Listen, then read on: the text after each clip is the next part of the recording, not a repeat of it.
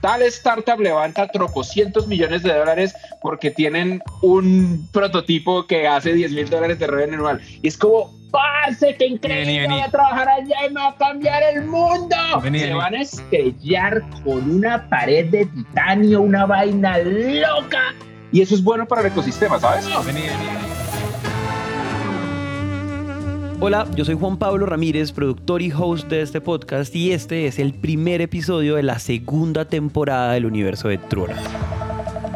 En la temporada pasada les contamos cómo David se conoció con César. Pues íbamos al centro a bailar salsa. Y cómo después de conocer a Daniel... Y yo, ¿y quién trabaja allá? No, nadie le trabaja. Yo, pero ¿cómo así? Espérate, ¿cómo puedes tener un negocio que nadie le trabaja, pero que funciona?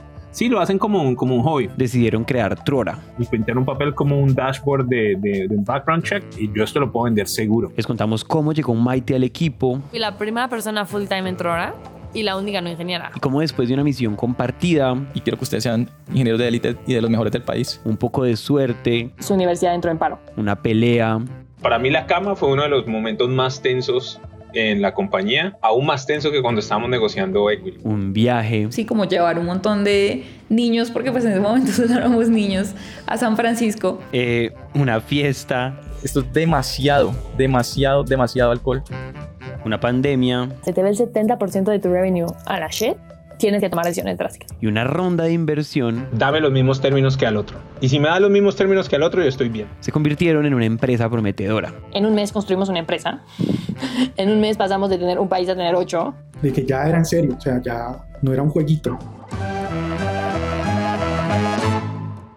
En la primera temporada, Truora superó la primera inercia difícil de superar y es la de existir la de pasar de ser nada a una empresa que podía ser muy grande. La cosa es que de todas las empresas prometedoras del mundo, solo algunas, estadísticamente muy pocas, materializan ese potencial. Más o menos aquí comienza esta historia. O bueno, más o menos aquí comenzaría esta historia de no ser porque todo cambió. Con esto, que suena un poco dramático, me refiero a que... El ecosistema cambió fuerte. El ecosistema cambió fuerte. Estas tres o cuatro palabras suenan menores, pero no. O sea, yo siento que en la TAM tenemos algo así como un nuevo normal. O sea, va a haber un ecosistema bastante más evolucionado todo esto tiene, el, 90% es positivo, pero pues tiene unas implicaciones. Entonces, en serio, esto lo pensamos muchísimo. Preparando esta temporada nos dimos cuenta que de esto es lo primero que deberíamos hablar, no solamente porque es valioso para ustedes que estén escuchando, sino porque es necesario que entiendan que, por decirlo de alguna manera, el mundo en el cual estamos contando estas historias está cambiando y eso definitivamente explica en gran parte las presiones y las decisiones de las historias que estamos preparando. Y por eso para hacer este episodio decidimos invitar a más personas. Es decir, van a hablar Daniel y Maite de Truora, pero también otros fundadores y fundadoras de Latinoamérica, y como todos van a aparecer tan rápido, preferimos presentarlos de una vez. Invitamos a Freddy Vega, fundador de Platzi. Entonces, ¿qué? Bien, güey. Trasnochado lo que nos ¿Le hacemos? Hágale. Alfonso de los Ríos, fundador de Nowports, que hace unos meses es unicornio. Las startups hoy en día en Latinoamérica, más que estar trayendo lujos, tienen que estar creando infraestructura. Trora era una de ellas y llamó demasiado la atención en ese momento que arrancábamos YC. A María Echeverry, que trabajó varios años en Rappi y ahora es fundadora de Muni. Pilas que soy de opiniones fuertes. estamos aquí. Fabián Gómez, que también trabajó un tiempo importante en Rappi y ahora es fundador de Fruana. Y, y usas lo que quieras y lo que no usas no lo quieres. Y a Santiago Aparicio, que trabajó en Rappi, después cofundó Fitpal y hoy es fundador y CEO de OnTop. Es aquel que no necesita que le den recursos para hacer que esa realidad ocurra. Junto a ellos nos vamos a proponer explicar de la forma más clara posible lo que está pasando. Y lo primero que se podría decir que se ve a simple vista, pero que queremos dejar claro es que hoy dos años después de grabar la primera temporada de este podcast, hay muchas, muchísimas más startups en la región. Cuando, me acuerdo cuando arrancamos Nowports, una buena métrica que había era cuántas startups de Latinoamérica entraban a Y Combinator por batch. Y donde nosotros estuvimos, que justo estuvo otra hora también, entraron seis empresas en Latinoamérica al batch, ¿no? O sea, seis empresas se aceleraron en Y Combinator en esa ocasión. Y después ves hoy en día que ese número no baja de 20 o 25 por batch, ¿no? O sea, hay 25 empresas a comparación de seis hace tres años que entran a esa aceleradora cada, cada semestre debe haber 5X, 10X más startups y sobre todo en seed. Está viendo esta, esta segunda generación como de emprendedores de la que yo soy parte, por ejemplo, y eso se ha visto en los últimos 12 meses, la cantidad de rondas, semillas, un montón de ex, rapis, ex, ex, ex, etcétera, saliendo a, hacer cosas. Si usted sigue cualquier medio de emprendimiento o, bueno, la verdad, si usted sigue cualquier página de Instagram sobre emprendimiento o incluso si sigue cualquier persona que le gusta este tema, usted seguramente ya se dio cuenta de eso que ellos están diciendo.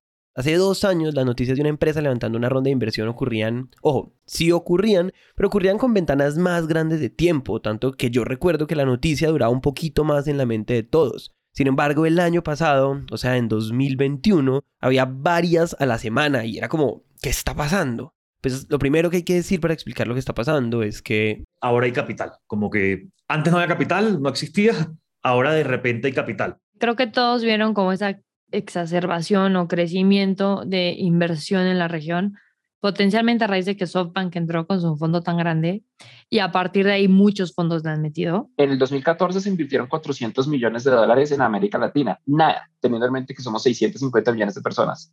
Y el año pasado, en el 2021, se invirtieron 14 mil millones de dólares. Que en retrospectiva es como un 20%, un 25% de lo que Elon Musk pagó por Twitter. Pero, parce, no importa. 14 mil millones de dólares invirtieron en América Latina. Uno, uno se puede poner todo lo piqui que quieras. Al fin y al cabo era plata que estaba en un banco en Estados Unidos o en donde sea y ahora está en América Latina. Entonces, no importa para lo que sea, siempre me iría por porque venga más, más y más y más capital. Eh, no creo que haya un downside de eso.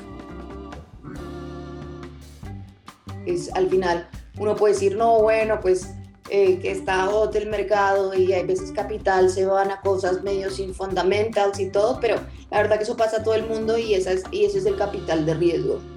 Entonces no creo que haya intrínsecamente algo más como, pues que sea particularmente negativo del flujo de capital hacia Latinoamérica en ese sentido. Pero el hecho de que haya capital cambia un montón las dinámicas en general.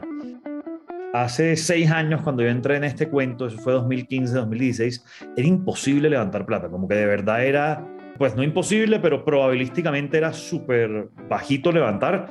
Yo solamente conocía que Rappi había levantado plata eh, y de pronto un par más en Brasil, pero de resto, eh, esto no existía. Me acuerdo la primera levantada de plata de Rappi, eh, no sabíamos hacer un deck. Uno ni siquiera sabía que era un VC, levantar una ronda de inversión era como un mundo totalmente como desconocido. En los últimos dos años hemos estado en la intersección perfecta. Capital de riesgo a nivel global subió. Esto, esto no es un fenómeno de Latinoamérica, es a nivel mundial, la gente le está invirtiendo a capital de riesgo porque hay más plata disponible en el mercado, porque Estados Unidos bajó las tasas. Y la gente dice, pues si la plata no me está rentando en un CDT, la mando a algo con más riesgo y nosotros somos uno de esos sectores con más riesgo donde, donde pueden tener retornos. Después vamos a, a, Latinoamérica. ¿Por qué Latinoamérica? Latinoamérica está creciendo mucho porque hay mucha oportunidad, ¿no? O sea, no se nos olvide. Tenemos mil industrias ineficientes. Ella es Maite, a Maite ya la conocen, cofundadora de Truora. Housing, banca, todo. Educación, movilidad, o sea, todo. Lo que veíamos en Latinoamérica, o lo que creo que los inversionistas veían en Latinoamérica es, hay una región, 600 millones de personas, casi un tercio, la mitad del GDP de China, y nadie le está invirtiendo. Entonces, ya hay penetración de Internet, ya todo el mundo, las horas de Facebook y de WhatsApp subieron en Latinoamérica, pero el resto de modelos de negocio que sí fueron exitosos en Asia fueron exitosos en Norteamérica, no han llegado a Latinoamérica. Entonces, esa, ese gap vinieron a cerrarlo. Aquí también podemos ser más claros porque pues los problemas de Latinoamérica tristemente siempre han estado, eso, eso no cambió. Ahora, ¿qué sí cambió? Por ejemplo, antes no había exit. Un inversionista, ¿por qué mete plata? No es para ayudar a la región, no es para nada, es para sacar tres veces, cinco veces, cien veces la plata que mete. Y no veían un éxito. Y eso que no pasaba o no frecuentemente comenzó a ocurrir. Los IPOs de las empresas grandes de Latinoamérica, como Mercado Libre, eh, Nubank y, y, y, todos los otros que han habido, ya están diciendo la región ya está madurando y hay una salida, hay una salida en esto. O sea, los mercados globales quieren comprar equities públicos latinos eh, y, y, eso lo, lo, lo, lo vimos en los últimos años. Y también, y esto es bien importante para las personas que trabajan o que quieren trabajar en startups, ahora hay más liquidez. Estas empresas las veíamos como plata de papel, es como ahora el equity de las startups es líquido, lo cual hace que la gente pues sí diga, tengo un sueldo más bajito, tengo que forzarme más, tengo que, que matarme por esto, pero a la misma vez hay liquidez. Por ejemplo, en Frubana ya hemos hecho, creo que dos momentos de liquidez, a donde la gente sus papelitos eh, los, puede, los puede vender, los, los puede volver líquidos. Platzi ha hecho millonarios son un montón de empleados, bueno, un montón, pero todos nuestros primeros empleados, al, al batch de las personas que trabajaron con nosotros y que continuaron, hicieron un vesting completo entre el 2015 y el 2018, tenemos varios que consideraríamos desde una perspectiva clásica millonarios. O sea, no quiero entrar en precios, pero desde una perspectiva de multiplicadores. Teníamos más o menos unas 20 personas cuyo valor de la acción creció 25 veces en ese evento de liquidez. Divino. Entonces hicieron un pequeño cash out y se compraron una casa. Y eso es maravilloso. Ese upside, esa es la razón por la que no trabajan startups. En compañías como Uber, la gente esperó 10, 15 años para poder vender su stock por primera vez.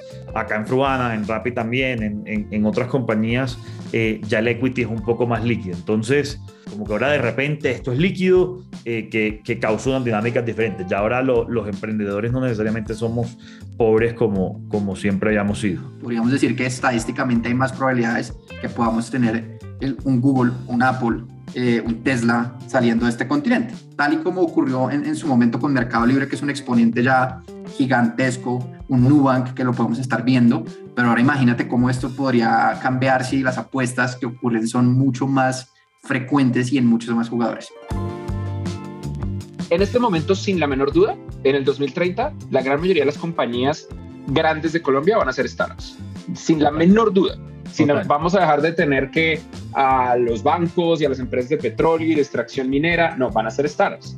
Y esas empresas pueden crear en escala soluciones que antes no se podía y convertirnos en una potencia que exporta tecnología al mundo. El sueño de Platzi está ocurriendo, está ocurriendo. Pero es, es pilas porque esa, esa responsabilidad no se acaba. Eso, es, eso viene como en cohortes. Y este cohorte, las, las empresas gigantes ahorita que los Tools, los Frubanas, los Avid, los La House, ¿cierto? Que uno admire que son gigantescas, siguen teniendo esa responsabilidad. Y nos conviene a todos que les vaya increíble, porque cómo nos vaya a nosotros depende de cómo le van a ir los que vienen detrás.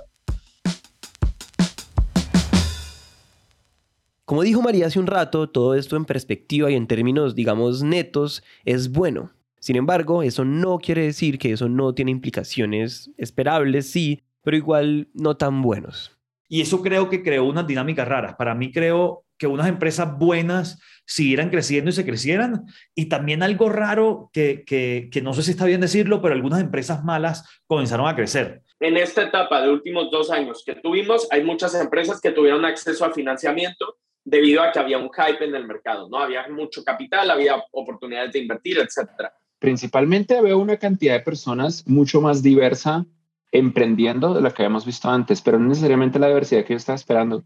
Cuando nosotros arrancamos en Platzi, creo que había muchos soñadores, que está bien, y todavía hay gente que sueña, no me malinterpreten, pero creo que debido a que se multiplicó de una manera súper agresiva la cantidad de plata que hay a nivel de inversión y capital, están apareciendo un grupo que no sé si categorizar como sociópatas, pero sin duda no son gente positiva, que están creando startups en forma, gente que lo que hace es que aprendió el juego es que hay como un juego, ¿no? Básicamente hay como un lenguaje, es, es, como cuando uno contrata ejecutivos y está el ejecutivo que sabe hacer las cosas y el ejecutivo que sabe hablar el lenguaje. Entonces uno le come porque, porque sabe hablar el lenguaje, luego resulta que ese ejecutivo no tiene ni idea y se le ha pasado toda la vida delegándole a otras personas. Eso es más o menos lo que yo que está pasando en startups. Hay gente que aprendió que es el CPC, el CPA, el, M, el MRAR, el EIRAR, el LTV y saben más o menos cuáles son las variables que hay que elegir y los momentos de mercado. Y lo que están haciendo es ordeñar a inversionistas desesperados como si no hubiera un mañana para sacarles plata y luego hope for the best, esperar, esperar para que pase lo mejor. Hay VCs muy disciplinados que ponen la plata solo donde creen que hay buenas ideas y también hay bicis que no son disciplinados y simplemente ponen plata donde, donde sienten que está caliente. Fondos de, de, de, de el fondo de la pastelería Pepita, que tiene 5.000 pastelerías y no saben dónde meter la plata a las pastelerías. Entonces, un montón de inversionistas no sofisticados, inversionistas sofisticados que están jugando otro juego distinto, como por ejemplo Tiger, se metieron de una manera muy dura y están levantando en forma con unos multiplicadores desquiciados. Tal startup levanta tropocientos millones de dólares porque tienen un prototipo que hace 10 mil dólares de revenue anual. Entonces, por eso sí todo el mundo está diciendo como, oye, la región está súper hot, tiene que haber una burbuja por ahí que va a estallar, es lo que todo el mundo dice, porque ha venido creciendo, creciendo, creciendo, nada más como que no para. Y ahí es cuando uno ve como, como con preocupación, o cuando yo veo con preocupación cómo eh, se, se, inflan los, los, números de estas empresas sin eh, algo que lo sostenga en el fondo. Porque como que una cosa que a veces se nos olvida a todos, pero es, tú levantas dinero con una promesa de que vas a crecer a ese nivel. Y esto lo que sí ha hecho es poner una presión gigante a todas las startups a crecer más rápido. Tú no puedes decir, levanto 20 millones y crezco eh, poquitito, 2% al mes. Mm. O sea, tú levantas 20 millones y tienes que mostrar que puedes crecer en porcentajes astronómicos bastante seguido y bastante rápido. Pero con todo y eso creo que incluso hoy no ha habido, pues no ha habido otro momento mejor para emprender aquí en Latinoamérica.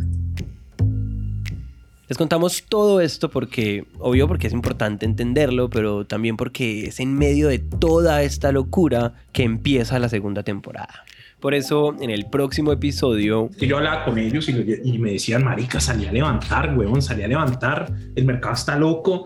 Y yo digo, yo, yo no quiero jugar a esa mierda. Un mercado que nos va a dar X millones, pues no los billones que queremos. Perdimos mucho foco, perdimos mucha convicción.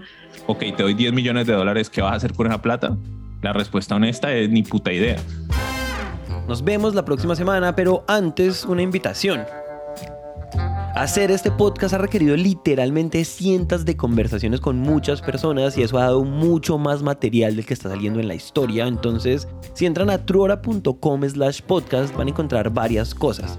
Uno, contenido complementario a todas estas historias donde, por ejemplo, le pueden poner cara a las personas que entrevistamos. Dos, lo más importante que ustedes pueden hacer por nosotros si en serio les gusta este podcast es compartirlo. Entonces tenemos un programa de referidos para el podcast. Estamos regalando desde camisetas hasta un viaje al Big Bang. Tres, también encuentran el link a un canal de Discord donde pueden seguir la discusión de cada episodio, hacerle preguntas a las personas del podcast o ver contenido complementario, documentos, etc. Recuerden todo esto en truora.com slash podcast. Dicho todo eso, nos vemos el próximo episodio.